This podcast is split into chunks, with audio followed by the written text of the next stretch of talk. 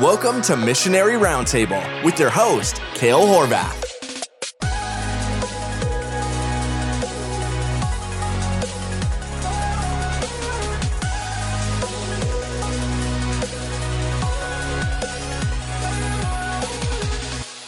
Welcome back to Missionary Roundtable. So glad that you guys join us again this week as we continue to talk about the Great Commission, foreign missions, and the part that we each should play in the Great Commission that Jesus Christ gave us uh, as followers of Him. And so this week we've got another missionary on, a special guest that I'm really excited to introduce to you guys.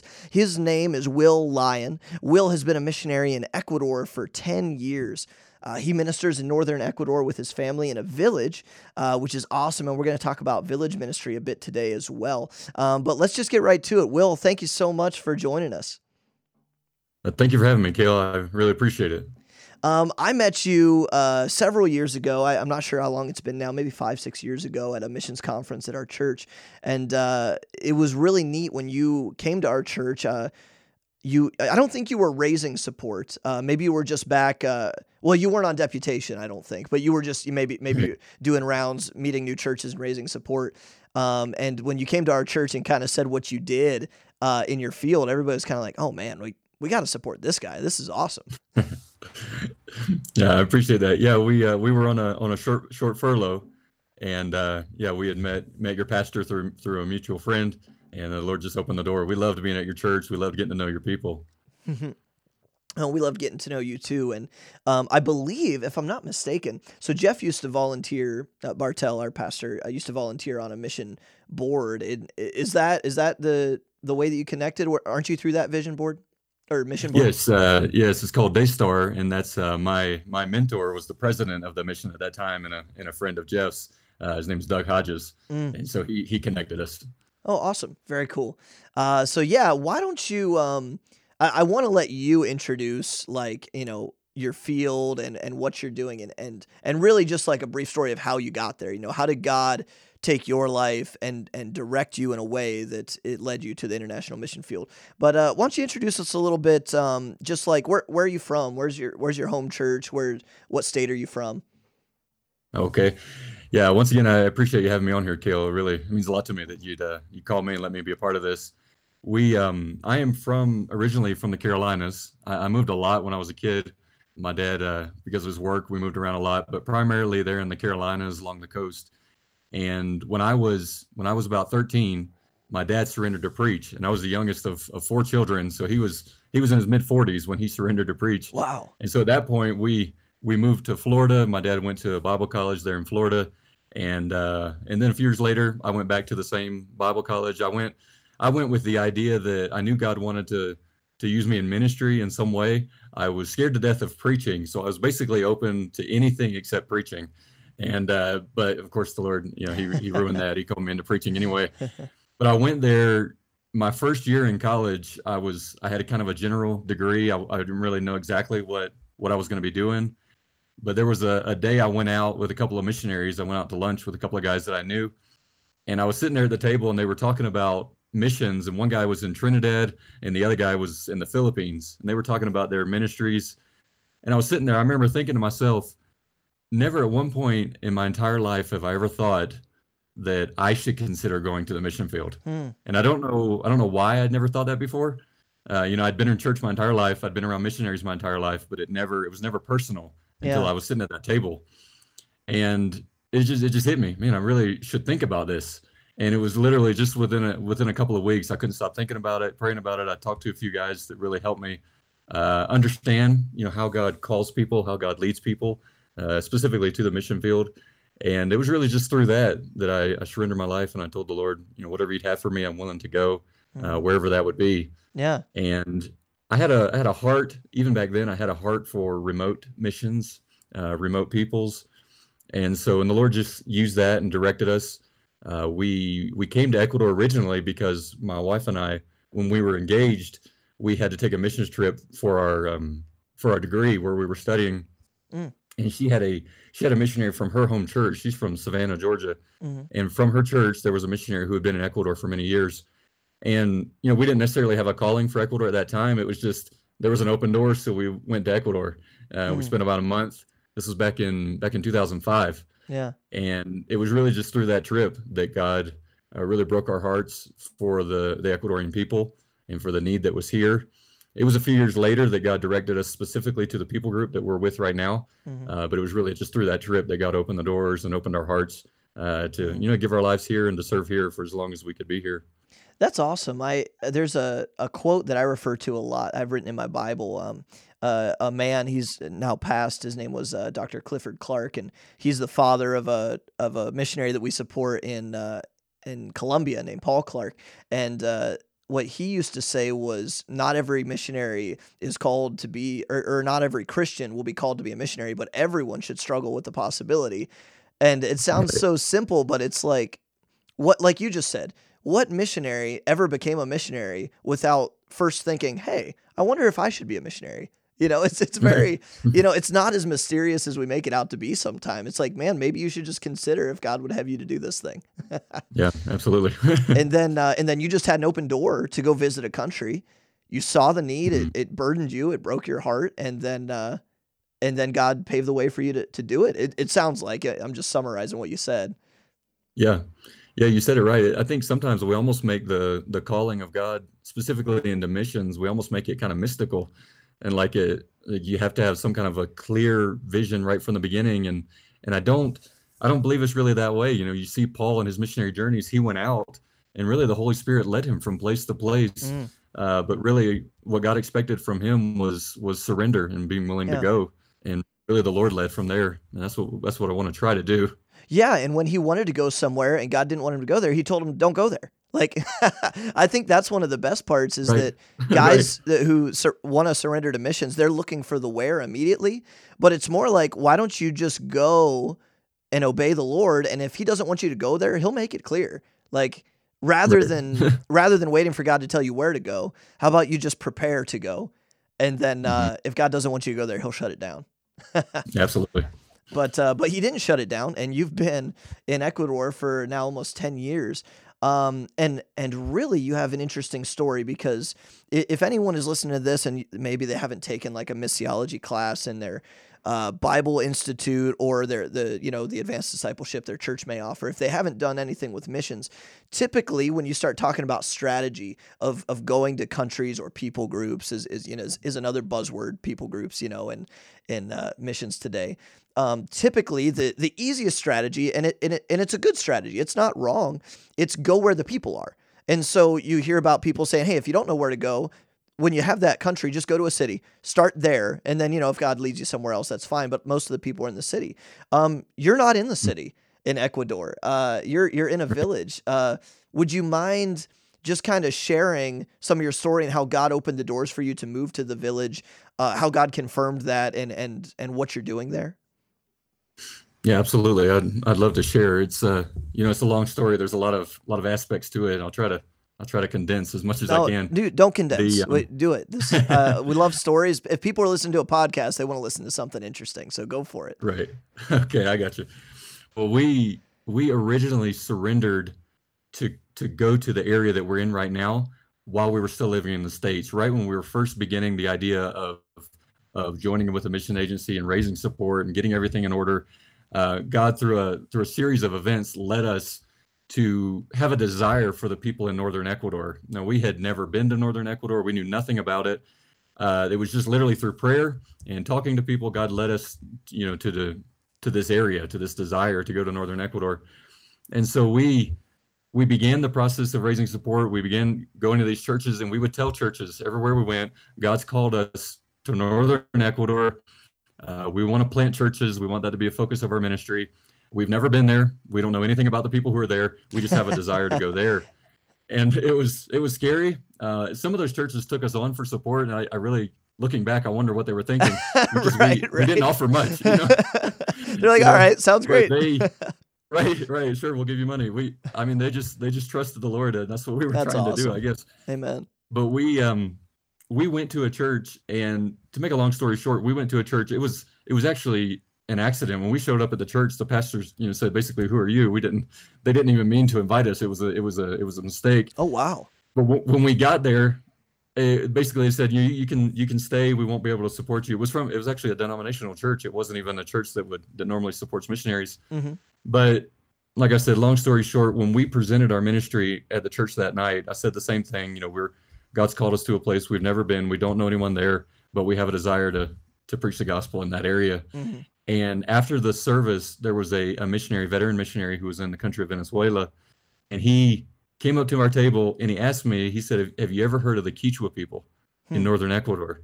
And at that point, I had never heard the word, knew nothing about that people group. And I told him, I said, "No." He said, "Let me let me show you something that's on my table." And right there on his table, there was a magazine uh, that his mission agency put out, and it was listing the 10 largest unreached people groups in South America. And basically, in the magazine, it was talking about people who are a people group who is less than 2% evangelical Christian Wow. with no active church planting or no active missionaries is kind of the way they the way they defined it. Mm-hmm. And right on the front cover of that magazine was a picture of a Quechua lady in the area that we're serving right now. And they were listed as one of the one of the 10 largest unreached people groups in South America. And he told me, he said, You you said tonight that God's called you to the exact same area where these people are. And right on the front there was a little map of Ecuador and this little tiny area was outlined and it was the exact same area that I had been praying for that I had you know mentioned to the church that night. Hmm. and he told me he said we for 20 years our mission agency has tried to get missionaries into this area and we've never been able to do it. It's never worked out. He said you ought to pray about going there going to this people group. He said i just i just believe it's what god has for you. Wow. And i'm i'm just sitting there looking at this magazine looking at my wife looking at this magazine thinking to myself this this can't be real. This can't be true. And it and in that moment there was just this peace and this understanding. And god told me this is exactly why we have led you to this uh, to this area. And it's to reach this people this people group. And so at that point we, we went on to the rest of the churches. Hey god's called us to this specific Quechua people group Oh wow! So you just And- by faith it was like, okay, this is what we're doing, and and when you're on Yeah, deputation, you just started saying from then on out, like, this is where we're going to. yeah yeah oh this wow, is it man! Praise the Lord. That's awesome. yeah it was a um i mean it was a mess it was scary but there was this this peace through the entire thing this is this is what god wants and uh it was exciting you know Hmm. i went to the first churches confused but from that point on there was just this peace i know what god's called us to do You know, is And, in um, that like not even to sidetrack the conversation, but to speak on deputation a little bit because we we we're finishing that right now and getting to the field this year, Lord willing. But like a lot of the young people that I've encountered at churches who want to do missions, their questions are always, "So how do you do deputation?" Like because it's this like ambiguous thing that we don't really have like a ten step plan for, and uh, it's so funny that you said like at the beginning I didn't know what I was doing and then I kind of figured it out. It's like that's kind of deputation in a nutshell. No idea what I'm doing. Calling, and emailing Absolutely. pastors. You don't know me, but would you be interested in supporting us? And and then you kind of f- figure out your groove as you go, which is which is kind of sounds like what you were saying happened for you. yes absolutely that's exactly that's exactly how it is And maybe even got some more clarity on exactly what you were even going to do in the process. Exactly yeah I, That's I awesome. updated our info packet that we sent to churches about 100 times during the Oh, yeah. deputation process Well, and you, uh, what year were you doing deputation? About when was that? 2009 and 2010 Okay, so you were still sending out uh, a lot of physical uh, missionary info packets too. Yes, yeah, it was right before we didn't have smartphone, we didn't have anything. We, it was right before all that came out. Man, I tell you what, I've only sent out a couple. It's it's more of like now just emailing PDFs. It's funny how that things change over the the years, but yeah, all right, I'm was a good sorry. I sidetracked it, but uh, so going back to so you, you you now feel like you've got some more clarity. I want to go to this. I want to go to this village, this unreached. By the way, we're not going to, but we could sidebar on just you know how even the Apostle Paul said, I I want to go where there's no you know no man has laid a foundation before, and the uh, man really the conviction we should have for reaching on people who are unheard who haven't heard the gospel. And so you get you catch that fire and and find a people group that you want to go to in the country that you felt god was leading you towards. Um so Yeah. when you actually raise your support and you're going and you're landing on the field what did that look like? Did you did you land in a city for language learning? Did you um did you just go straight to that village in the beginning? Uh, how did you how did you breach a village's small uh you know political and cultural barriers to for for them to even allow you to come in because a village is a lot different than a city you can't just move there and be like i'm here now like they Oh. they almost got to like let you come there don't they right, right. That, yeah, that was quite a process. Um, That's a that's a great question. It's really the so something I love to talk about is I've never seen God work in a more tangible way than in the way He opened the doors for us to to not only move into the village, but I mean even to find these villages. They're not even on maps. Wow. And it's just unbelievable the way that God worked it all out. But we, if if you know, kind of fast forward through the whole process, we spent two years raising support. We left. We went to to Costa Rica first to be able to study Spanish and so we spent a year there. And even while I was there, my heart was I don't I don't even want to learn Spanish because I want to learn Quechua. I want, I want to learn that first. But but Spanish is the language of Ecuador, so we knew we had to take that step first. Sure. So we two years raising support, a year in language school, and then we we moved to Ecuador. So you did really language school in, in the states before moving, or Yeah, Okay. in in Costa Rica. oh, in Yeah, we went Costa Rica? I'm sorry. I'm sorry. Yeah. Yeah, we went there, spent a year there, Mhm. and then when we went to Ecuador, I remember specifically my father-in-law asking me uh, about a month before we moved. Uh, I guess it was about about two months, almost two months before we moved.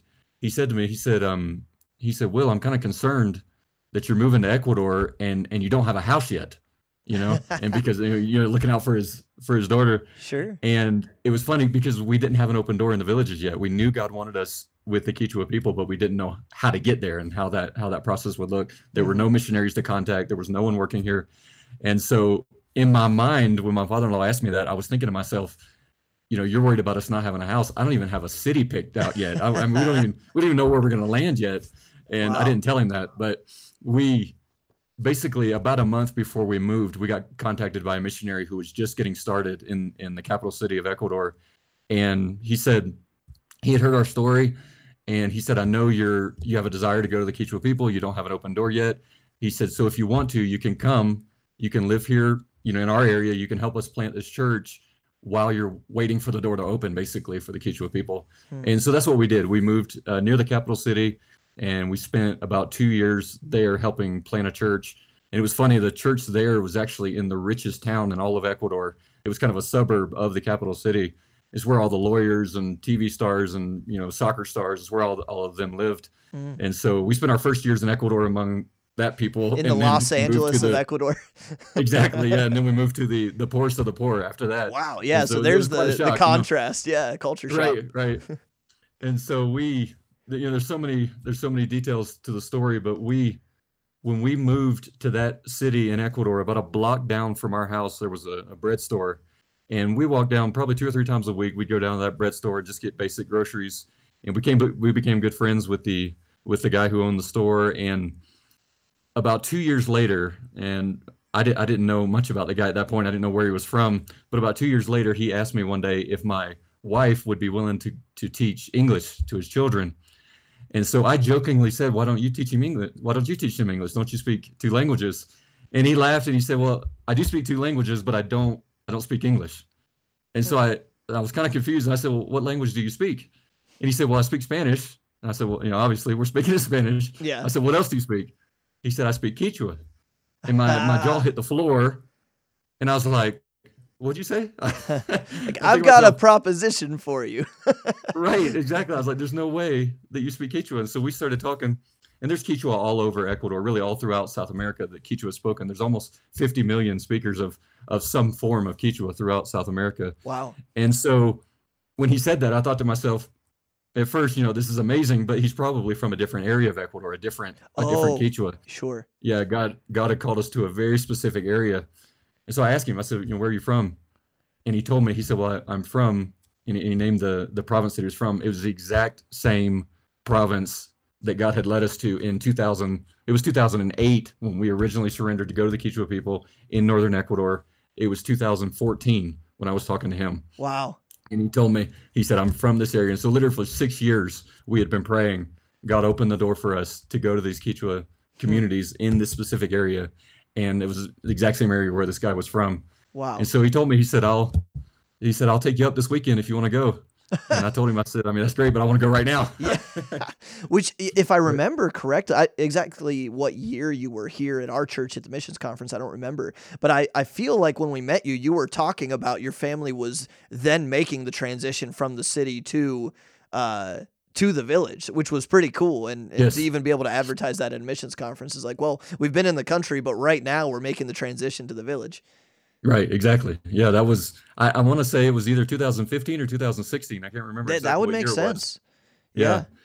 But we uh yeah, from from that one guy that he took us up into his village, God just opened doors faster than we could move through them at that point and it I mean it was just like a snowball.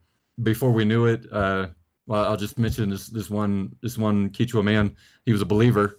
We got in contact with him and spent about a year with him and he was the one who originally actually told us he said you you know we've seen missionaries come and go you know over the years he said but we've never had anyone here you know among our people living here learning our culture being like us and he said he said if your heart truly is to reach our people you have to be here Mm. you have to live here you have to speak our language you have to you know live like we live so that you can understand it. And, and at that point like like you mentioned at that point we had already been taught go to the big cities. You know, Sure. go to the big areas.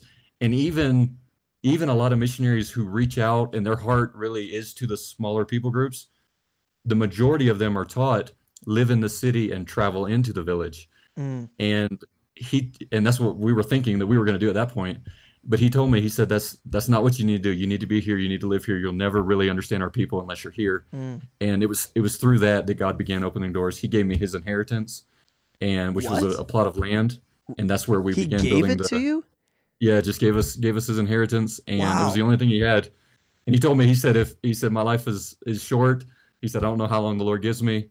He said, but with what I have, I want to use it to reach our people. Oh my And- goodness. It's just unbelievable. And he became he became my best friend. Honestly, the best friend I've ever had in my entire life.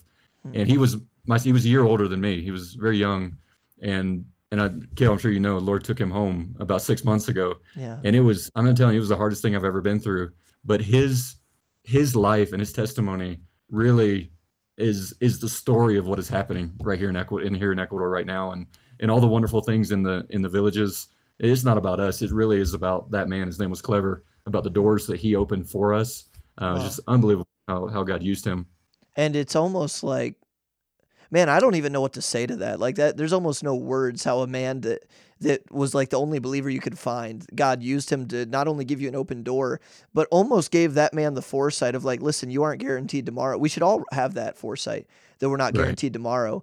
But he gave up his earthly inheritance so that you could do something of much more eternal glory. And then it ended up being that that God didn't have destined for him to live um, Right. an incredibly long life. Uh, I, I don't Yep. even know what to say to that. That's I mean, Yeah. it's emotional, but it's also the grace of God because you know we're gonna meet Clever again someday in, in heaven, which is amazing. absolutely Mhm. Um, man, so Absolutely. so how did you? uh, Was was Clever uh, the the integral part that allowed you to gain acceptance like amongst the the village and those people? Uh, yes, absolutely. Um, he, first of all, his land, he had to get approval from his entire family, all of his the brothers and cousins and his dad and everybody. And so, our first year in the village was literally our people uh, grow potatoes and corn, just Mhm. always potatoes and corn. Kale, if you come visit us one day, you're gonna eat potatoes and corn the whole time you're Those here. Those are two really so- good foods, and my my, my wife would be fine with that. right yeah you'll you'll learn to love them but he uh we spent that first year literally planting potatoes shucking corn and just sitting down with people um Where did you live? and i we we were still living in the in the capital city oh, and and so we traveling. tra- yeah we would travel it was it was almost three hours we'd travel Wow. every every week and we would we'd come up on saturdays on sundays we would do ministry in the capital city Mm. on saturdays we would you know we would do ministry here but it was planting potatoes you know what i'm saying it wasn't uh, we weren't planting churches. we weren't accepted yet yeah, and so we actually had a pastor one time get get upset. He's like, "Why aren't you doing ministry up there in the villages?" sure. And you know, my only answer was, "We are doing ministry. It's just it looks very different here." Well, and you were and building that uh that trust with with the Yeah. people too, and building your testimony. yeah, absolutely. And that is, Wow. and that's you know, and you hear those class, those those things like you were mentioning in you know miss- missiology classes. You hear the importance of those things, but when I got here, I realized it's not just they're important. I mean, it's absolutely vitally necessary. You have to do that. You Mm. have to go through that process of being accepted by the people. Hmm. If if you're specifically in a village type setting, I know that's Yeah. extremely important. Well, and if Yeah. i regardless of the setting, village versus city, if you're actually going to have a uh, um, a ministry influence in the people, and you're not just going to build a church, but you're actually going to have influence in people's lives, you um, you you have to be accepted by them. And I think the key to Yeah. that is kind of what we're going to transition to here is this idea of cultural adaptation and adapting to the culture. Um, and, and so I want you to, as, as you continue to tell these stories, by the way, so don't, you know, don't shift gears completely, but as we're going there, let's, let's, uh, kind of hone in on the importance of missionaries to quote unquote, live like the nationals live if we're going to reach them, because the, the sad truth is that many missionaries, when they leave America or maybe just leave the West in general. They go to the field and they'll they'll live like Americans. They'll kind of export not just American Christianity. I don't even really mean that. I mean just export their American uh, luxuries and uh, wealthy living, uh, you know, lavish living to the field and and so you know I kind of would like for you to speak on how that can actually hurt or hinder um, the influence of the American missionary then in the lives of those people. Uh, but but you know, again, in the context of these stories that you're telling. Yeah, I got you. Yeah, I think um, I think you really uh, hit the nail on the head. The I think a generation ago, the problem was, yeah, I mean, if there if there was a an issue that kind of permeated missions, it was taking the American church to the mission field, and I think we've corrected that for for you know by and large mm-hmm. we've corrected that we we haven't taken you know our music and our ideas and our whatever. You know, we haven't we've we've just we've taken our Bible and our gospel. right, right, yeah. exactly. That's the that's that's the goal. And I think a lot of young missionaries they're really seeing the importance of that, and I, and I think that's outstanding. Mm-hmm. Uh, but if there is a, a mistake now that's permeating missions today, it's it's what you're mentioning. It's the idea that that I can take my lifestyle, you know, with me there and I mean, to some extent, you can. Uh, you don't have to drop everything. Mm-hmm. I mean, I know missionaries who say we don't have internet in our house because we want to, you know, we want to drop English, we want to drop everything. Mm-hmm. I, I, don't think you have to go to that extreme, but the every nearly every country in the world, if not every single co- country in the world, if if you get clo- if you get close enough to the big cities, you'll find an expat community, you'll find an American mm-hmm. neighborhood, you know, you'll find American schools. They're in fact, the the first city where we where we helped plant that first church, there were three high schools in that city that were fully English, 100% English, uh, because it was a more affluent area, wow. and there were a lot of missionary children that went to those schools. Mm-hmm. Um, and that's you know, like I said, it's not a bad thing. I'm not I'm not criticizing that side of things. It really depends on who God has called you to and, and what area God wants you to serve in. Well, like you said, it's not reach, even wrong to to let your kid go to a, an English speaking high school or or whatever. Have, right. Like you said, have internet. But like because of the year and the day and age that we live in, I think what you're getting at is like there's just there's an easier temptation once you go to the field to never actually fully adopt uh, that field, that culture, and that that country. Yeah, yeah, it's very easy, very easy. Um, and and like I said, if you if if God's called you to reach maybe the upper class, for example, in a, mm-hmm. in a larger city, there's nothing wrong with that. I mean, that's an out, outstanding calling. They're one of the largest unreached people groups in the world. Really, mm, it's the upper sure. class, and there's nothing wrong with living like them. And a lot of mm. them live more like Americans. There's mm. nothing wrong necessarily with that. But specifically in in our setting, you know, God called us to reach the poorest of the poor and to live among them and work among them. And so for us to live in an American neighborhood, an American community with American grocery stores and American hospitals it wasn't possible for us because it would hinder you know our our ability to reach our people.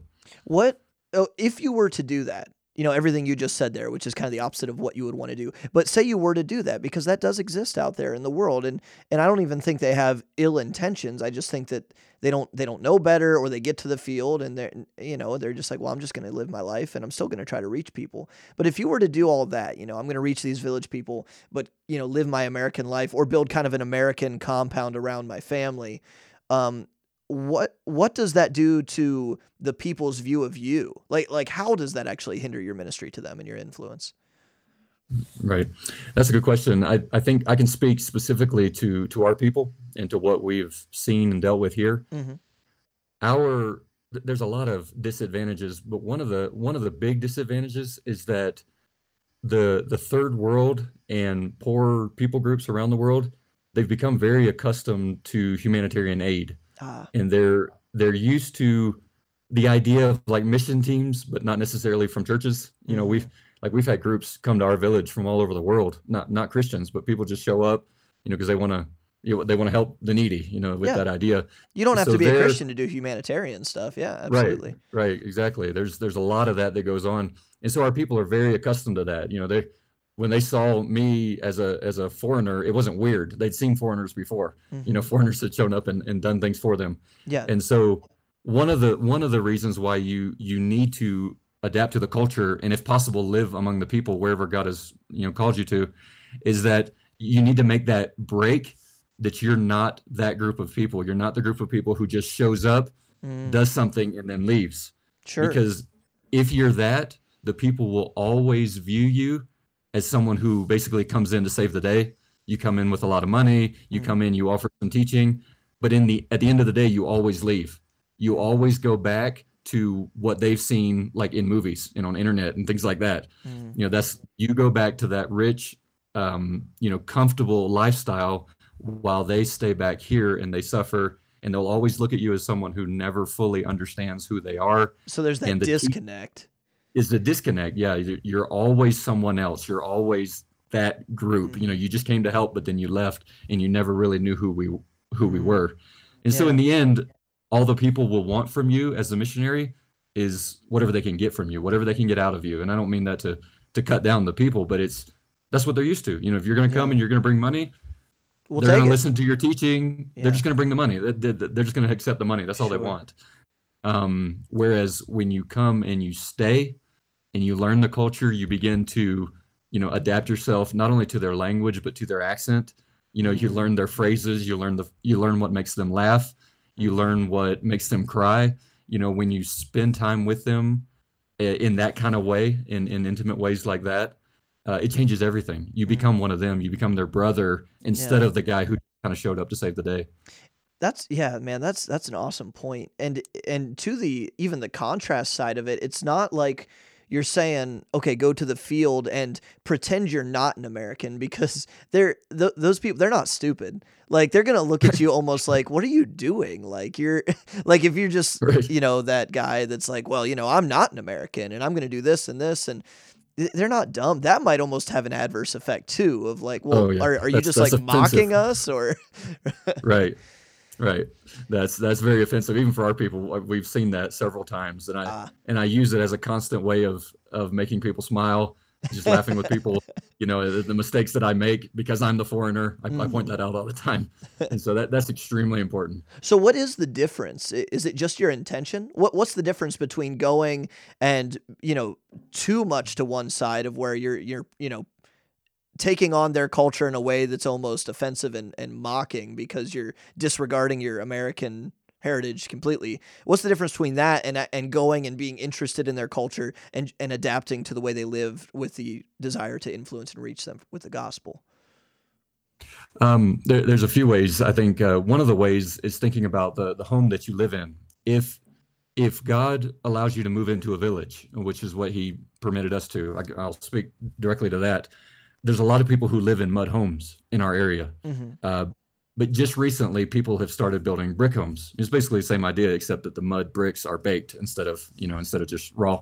Mhm. And so Clever, who helped us, he's the one who really helped us understand the culture. He, I, I asked him at the beginning, should we build a mud house so that w- our house would look like you know Mhm. the other people's? And he told me immediately, absolutely not. He said these people know that you're an American. They know that you have more money to them, and it would be offensive to them. It would almost be a slap in the face to say, "I'm going to come and live like you."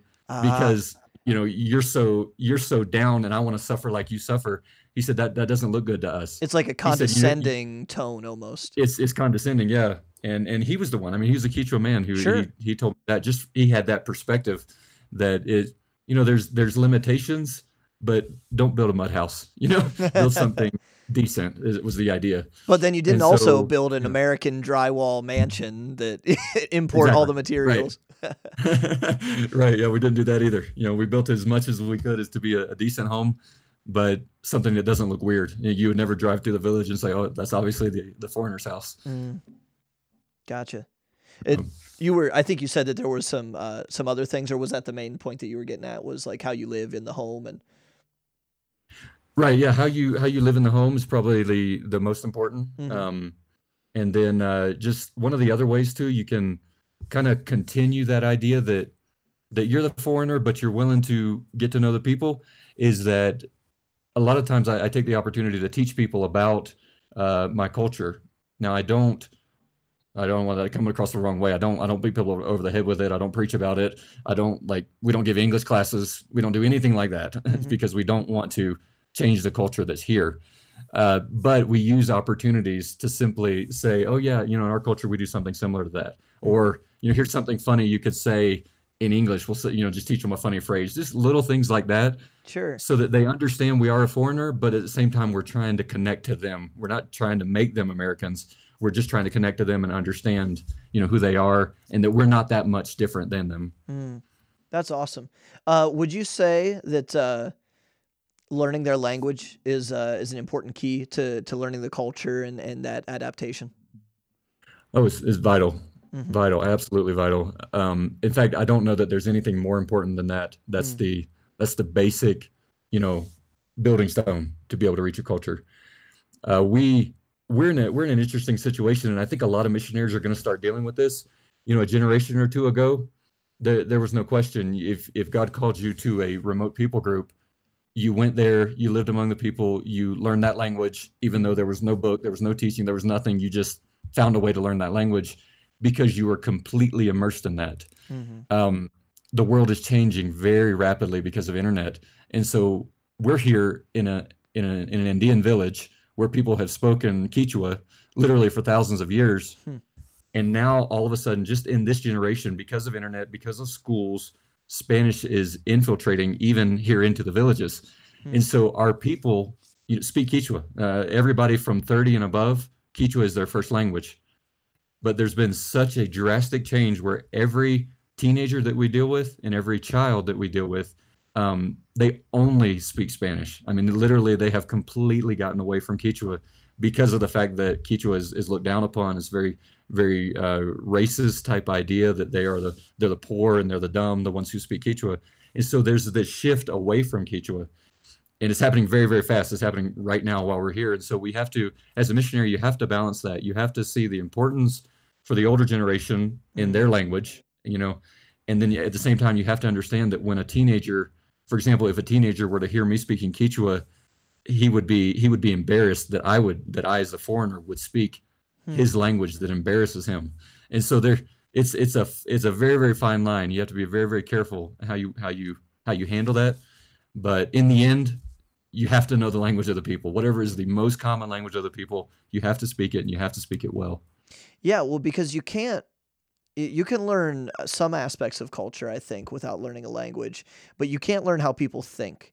You can't learn their uh, idiosyncrasies. You can't learn their cultural references unless you understand their idioms and, and things like that. And, um, you know, someone listening to this who's not a missionary might think it's even crazy to suggest that someone would go to the field not learn the language, but that's very common. Very common. it does More happen. common than you would think. And um, and like you said there, the temptation now in this day and age, especially if you go to a big city, English is an international language, and you can find either an expat uh, area of the city or just uh, the temptation to only ever do ministry in English because you can always find young people who speak English to some degree. And you could certainly do ministry in English, but it does hinder your ability to relate to the people on a different level um, if you don't learn their heart language, I guess is what a lot of people would call it. Yeah, absolutely. You're you're 100% right. I have a a friend of mine. He just retired from from missions, and his name was uh, Ernie Brown. He actually lives not far from where you live. He Really? I don't remember the name of the town where he's in. I think it's less than an hour from from New Oh, no. Philadelphia. Um, but man, he just he just had a great heart. I've I've never met a missionary with such a such a love and such a heart for his people. And he was here in Ecuador. He was with a Quechua group that was a couple hours away from where we are. And he, he was funny. I, I don't know if Ernie would ever hear this. I don't want to offend him, but Ernie, he he never learned Quechua. He was here for 20 something years, never learned Quechua. And his Spanish was just a train wreck. I mean, just I mean, I love the guy to death. And my Spanish is terrible. I'm not I'm not trying to make mine sound good, but he I mean, he was just an absolute train wreck. But he loved his people unlike any missionary I've ever met in my life. And when I was with him, with his people, I would hear him speak Spanish and I would have no clue what he was talking about. And I'm thinking to myself, I, I can't even understand you. And these guys who are Quechua speakers, they're trying their best to understand his Spanish.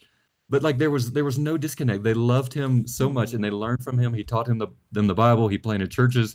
He did so much work. And so it he at least tried. You know, Mhm. even though it you know it was difficult for him, he at least tried. And you have to make that kind of effort and you have to love your people in that kind of way. That's a really good point. Um, in this in this uh, uh, context of cultural adaptation because we're not going to nail everything. Not everybody Oh, is yeah. going to learn a no. language like well and be f- incredibly fluent and like you know I, I think everybody has this romanticized dream of like being mistaken for you know a person in that country like okay you know maybe like I, i'm going to europe i'm going to hungary my family is hungarian so maybe if i get really good at hungarian and someone just sees me maybe they'll mistake me but come on if you're if you're going to africa if you're going to south america they're going to know you're an american so it Right. that effort is so important because they see you trying. I've even seen it when I go to Hungary and I'm trying to learn nuances and and I mess up and they laugh, but you can tell that they they they respect the effort and they because they know their language is hard and they know it's hard for you Yeah. because you're an American, but that effort goes such a long way, wouldn't you say? Absolutely, absolutely. That's the most important thing. They're they're gonna know. They're gonna see. And if you show up, and I don't, I know there's missionaries maybe who don't have another choice, and so I don't want to, you know, I want to cut anybody down. But the if you show up and you never try, you never try to learn the language, and you never everywhere you go, you just take a translator with you. Um, and, and obviously sometimes you have to do that because some missionaries deal with cultures where there's a lot of different languages. Sure. But if you never put forth that effort, the people are going to know, and there's always going to be that disconnect. He's he's not one of us. Wow. Yeah. Which, like we said, isn't uh it's not inherently wrong, but it will hinder uh the effectiveness maybe or the Yeah, of your influence absolutely. in ministry. Um, that's Mhm. awesome. You know, I'd be remiss when we're talking about cultural adaptation. I, I'd be remiss to not go to 1 Corinthians 9 and uh, just read uh, the passage that uh, Paul talks about um, that, you know, in a missions class or in a mission sermon where you're talking about living as the nationals do for the sake of uh, influence for the gospel. Um, if you don't mind, Will, I'm just going to read 1 Corinthians 9, uh, 19 through 22. Um, and then maybe we can just speak a little bit, you know, just even biblically what Paul uh, was advocating here uh, on this level. Um, so Paul says in 1 Corinthians 9, uh, starting in 19, For though I be free from all men, yet have I made myself servant unto all, that I might gain the more. Unto the Jews I became as a Jew, that I might gain the Jews. To them that are under the law, as under the law, that I might gain them that are under the law. To them that are without law, as without law, being not without law to God, but under the law to Christ, that I might gain them that are without law. To the weak became I as weak, that I might gain the weak. I am made, and here, here's the kicker. This is kind of where everybody always quotes I am made all things to all men, that I might by all means save some. And uh, I, I Mhm. really think that's kind of the biblical mandate to be willing to lay down our liberty and lay down even our culture if we're going to go to the field uh, to to Mhm.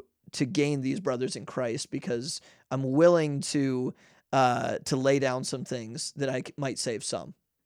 hmm Absolutely. I think the uh, you're you're absolutely right. If you look at Paul's missionary life and even even the life of Jesus Christ, you you understand and you have to see the fact that the call to missions is a call to sacrifice. Mhm. It's a call to to suffering in a lot of ways, and you you have to know that from the beginning. And I think, and I don't think mission agencies have in, in mission books and classes and things. I don't think they've intended to to cause this this problem, but a lot of times the idea is we we want to help missionary attrition. We want to we want to keep missionaries on the field, so we need to protect them. And so let's let's find them a protected home, let's find them a protected neighborhood, and let's shelter them from, you know, a lot of the issues that that cause missionary attrition. And I think that I, I guess in some ways you have to do that, but in the end you have to go back to the biblical example, and it is a life of sacrifice and it's a life of suffering, and you have to be willing to do that from day one. You have to know that you're stepping into that life uh, to be able to follow Paul's example. And so, would you say it's less about the the the hard conditions on a mission field should be uh, you should just assume that. So, is it more about just the willingness on the front end and even the commitment on the front end that that uh, if if you don't have that settled in your heart before you go, that lends itself to people leaving the field when they face the inevitable hardships. Yeah, absolutely. I, I think it is. I think um, I think on one hand, the missionary himself sometimes uh, goes to the field unprepared, not realizing what he's getting into, and I think even sometimes, uh, you know, as churches and, and books and classes and things, we sometimes we we're careful. We don't want to talk about the bad, and so Mhm. we only talk about the good, Mhm. and it. And I guess that's that's important. For example, you, you go to the field for ten years, and and God has done things that you that just blows you away, and you go to a church to tell them about those 10 years and you have five minutes you know and just like Yeah. you you so you highlight about the good bad. things. right you highlight the good and so if you Sure. grow up in a church you, you just hear that over and over. The mission field is wonderful. The mission field is a blessing and, and all these wonderful things. And it is. But then when you get to the field and you realize, oh my goodness, this is a lot harder mm. than I ever imagined. Um, I think that causes a lot of missionary attrition because they don't, they don't realize what they're getting into. Mm. And so I think it is important to understand that sacrifice from the very beginning. And it's those joys on the mission field that make the mission field so great that make it, uh, that make it you able to handle the hardships. It's not that the hardships don't exist. Yeah. It's just that it's worth it because of the ultimate joy of seeing those people come to the Lord. Oh, it is. Yeah, absolutely. About six months ago, when uh, when the Lord took took uh, Clever home, mm. I remember you know the just the pain of going through that. Watching someone die in a third world country is is not an experience anyone would ever want to go through. Um, but as as deep as that valley was and as painful as, as that was, having all of the wonderful memories and all of the incredible things that God did through Clever to open the door here in the villages. Um, like you said, it, it, balances it out. It's what keeps us going on the field because it's like on the mission field, the, the blessings are unbelievably huge, mm-hmm. but the, at the same time, the valleys are unbelievably deep. And so it's this, it's this extreme roller coaster of a life. And, and but you have to know that, you know, going into it. Mm-hmm. Which I mean, really, if, if we're just going to be honest, that that's what the Lord calls us to when we get saved, period. Whether you want to yeah. be a career missionary or not, you know, he, says, you know, if any man will come after me, let him deny himself daily, take or let him deny himself, take up his cross daily, and follow me. So it's not like right. only missionaries are called to suffer. Uh, we all Absolutely. are, but maybe sometimes in America, uh, it's easier to not allow ourselves to because of the comforts that are available to us. Um, mm-hmm. right. Would you be willing to speak uh, just to the some of the practical hardships uh, that's been on you and your family um, with this idea of I'm going to live in the village and I'm going to adapt to the culture. Um, you know, you have children, a couple of y- younger children, and uh, and your wife, yeah. obviously. And like you said, it's not all you know rainbows and unicorns. Sometimes, man, it's it, it can be hard. Um, would you be Would you mind speaking to some of those hardships and how how maybe you guys have uh, came through that uh, together as a family? Yeah, absolutely. Um, yeah, for my wife, we when we started this this whole process, you know, we we knew what we were going into. We knew to some extent, you know, what it was going to look like. We had a lot of veteran missionaries that really helped us in that process. And I remember specifically when we were raising support, my wife told me, she said, you know, if, if we could just have a washing machine, that would that would mean a lot to me, you know, and that was just one of the things that was just for her, you know, it was important. Sure. And doesn't sound like a high maintenance lady, by the way. If if her one request is just right. a washing machine, that sounds like a good woman there. Man, she's good. I tell you what, I have definitely married up. We um when we but it's funny we you know we down here in the village now and we live here we've been here for a few years now living here in the village and we have a washing machine we even have a dryer you know believe it or not um, wow. and god's provided you know refrigerator uh, stove we don't have dirt floors uh, God has allowed us to live in a in a in a beautiful home, and so the Lord has used this home really to to protect us from some of the frustrations because the living in a village never ends. It, it, it is always you're always hit in the face, you know, with living in the village. Uh, one of the things is that we in our village, in all the villages in this area, they make uh, announcements over a loudspeaker so that the whole village can hear it. And I mean, every morning, five o'clock in the morning, they're screaming over the loudspeaker. Oh, wow. And it's just this reminder every single day that we are somewhere where we don't belong. Right? Like you live on a military compound. They just say hey, morning yeah. announcements for the entire village. Yeah, basically, yeah. That's basically the idea, right? And it's, I mean, just the other day they were hollering because somebody, you know, a cow got loose and they didn't know whose cow it was, and so they were hollering, "Everybody, come down, come see if this is your cow." And it's, it was simple things like that. Yeah, but it reminds you that like I'm not from here. Yeah. Right, exactly. And we we had a, a veteran missionary help us one time, and it, it, has been so helpful to us through the through the years. And they said it's it's not just that one frustrating thing happens. He, she said because you know there's frustrating things no matter where you live in the world, but when you go to the mission field, what you'll realize is that by 10 o'clock in the morning, if you're trying to accomplish something, you know about 10 to 15 frustrating things have already happened by 10 o'clock in the morning, and it's just and it's it's just all day long you're not from here you're not from this culture you don't speak this language. And it's just it's just saying trying to just get you down which can be really defeating and, uh, yeah. Right it really is it really is and it just wears on you over time. Uh, but being here in the village we have found ways to to number one reach out to people in in a friendship kind of way you know to work hard to have friends as i mentioned clever he was literally the closest friend i've ever had. And his his wife, his his widow lives here right beside us now, mm-hmm. and um, his uh, you know his children are very close to my children. Uh, very very close friendships. It's very important to have those friendships. Mm. And I think one of the things we've also learned is the the blessing of having uh, internet, you know, ways to communicate with family and friends in the states and other you know missionaries around the world, because we're the only we're the only missionaries obviously in this area, and we're the only foreigners anywhere around here. And so, if there's a problem, if there's an issue, everybody always you know they they look to us, they come to us, and that's a blessing spiritually. But every now and then, you need someone to to bless you spiritually, you know, to to help you, to talk to you, to ask you how you're doing. And so uh, proactively trying to keep um, communication with family and friends has been extremely helpful to us in the village. Hmm. That's awesome. Um, what about even just like with uh, how young were your kids when when you went to the field? Um, let's see. My youngest son was two months old, and the oldest wow. one was he was three. Wow. Yeah. So they they, don't. Eh, so that may have been more difficult for you, but they don't really know a difference between you know obviously they've been to the states several times but you know being in several different countries it's like that's that's kind of what they've been used to since they were born. So it's not like they're man right. i wish we would go back to america. I wish i had my iphone kind of a thing. Right. No yeah no we don't deal with that. But you know on, on the, the other hand if we could just talk to uh, you know I, a, a lot of different people are listening to this podcast, and you know whether they're pastors or prospective missionaries or just church members. Um, we could speak to the husbands for a second. You know, you take your wife to the field; she's your partner in ministry, of course. Um, but you also, it's easy, I think, for men to get caught up in the work because ministry is work and it, and it drains you and it, it drains you more than even a, a secular nine to five job would.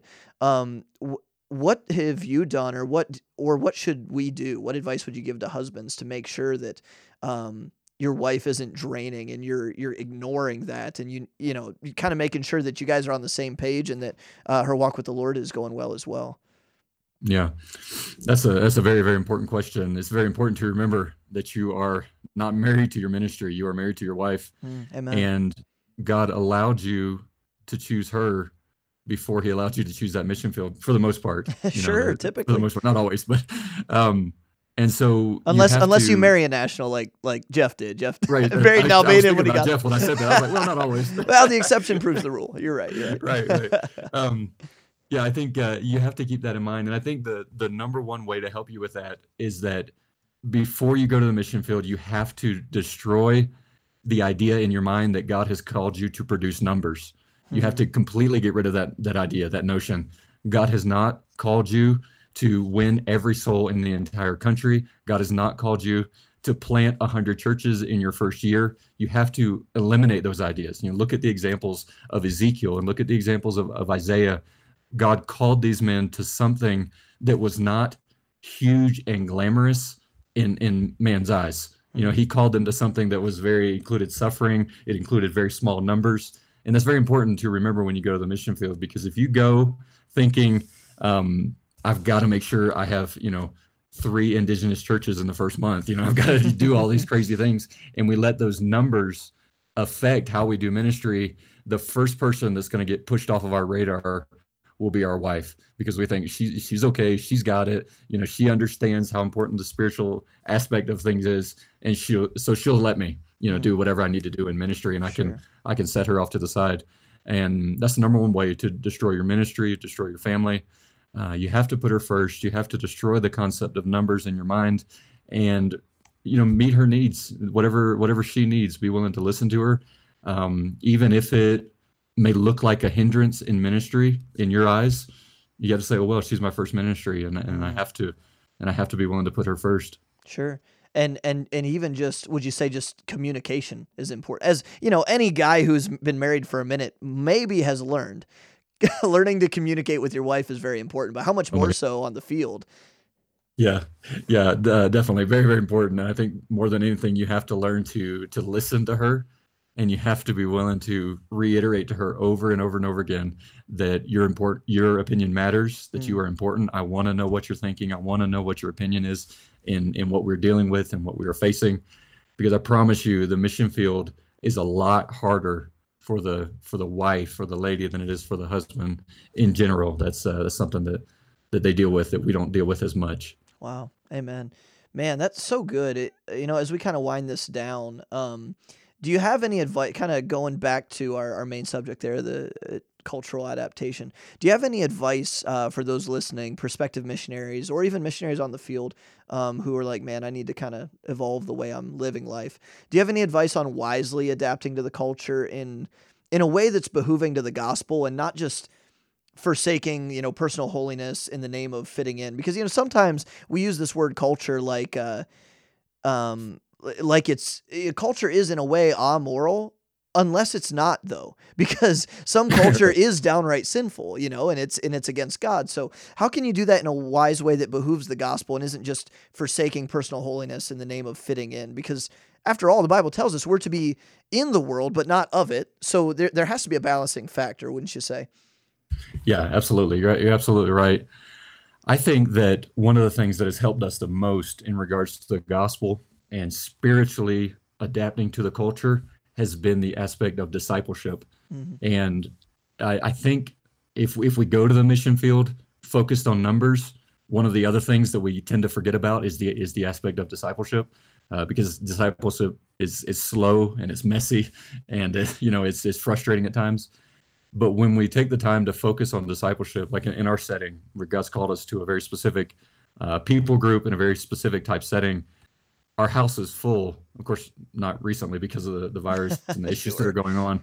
But in general, our house is full of Quechua people who we are pouring ourselves into in discipleship, just life on life, intentional discipleship. And we have small groups that come, we have several individuals that come, and we spend our life doing that. I have learned more about the culture and how to adapt to the culture and how to spiritually speak into the culture from discipleship than any other thing. Mm. I mean, you can you can show up in a village and and say, hey, this foreigner's here to preach, and you can preach the gospel faithfully, and and maybe the whole village will come out and hear you, and that's that's effective with within a certain context.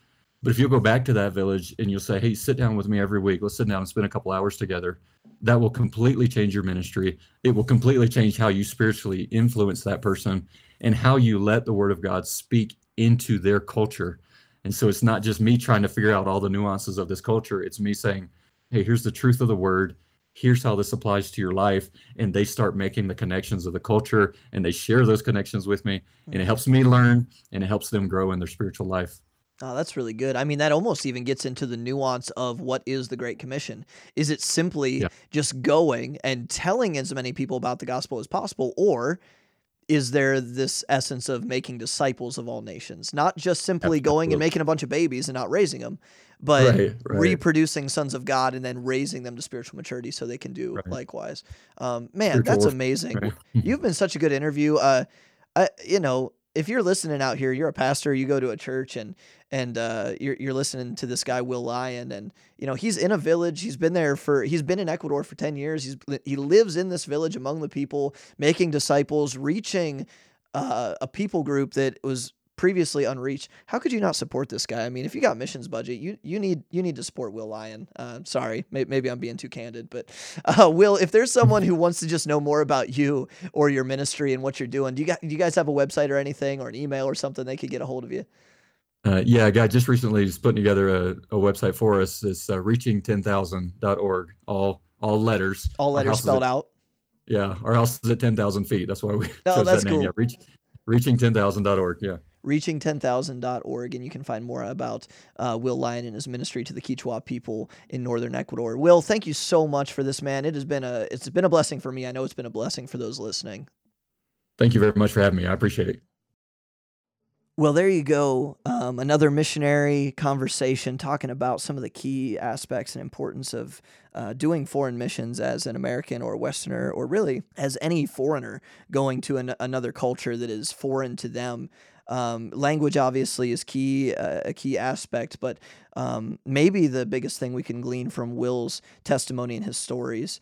Um, and comparing that with scripture is just the willingness of our heart to lay down our preferences, our luxuries, um, and be willing to take on the the new culture. You know, it's uh, in in the year 2020. Anywhere you go, um, there's going to be cities where there's uh, Western technology. So it's not it's not like saying like you know, back during the 17 and 1800s, like I'm going to get on a boat and uh, I'll never see my family again. And I'll, I, you know, I'm going to live amongst uh, tribal people. Like, you know, that might, that might still occur in some places in the world, but chances are if you, if you're worried about um, some of those things and being a missionary today, man, it's it's a lot easier to be a missionary today than it was two or three hundred years ago, and uh, and the temptation is also there to completely take our American or Western mindset and culture with us. And so we just have to have a heart and a willingness and a desire to lay that all at the foot of the cross and say, Lord, I, I will do whatever you want me to do and go wherever you want me to go.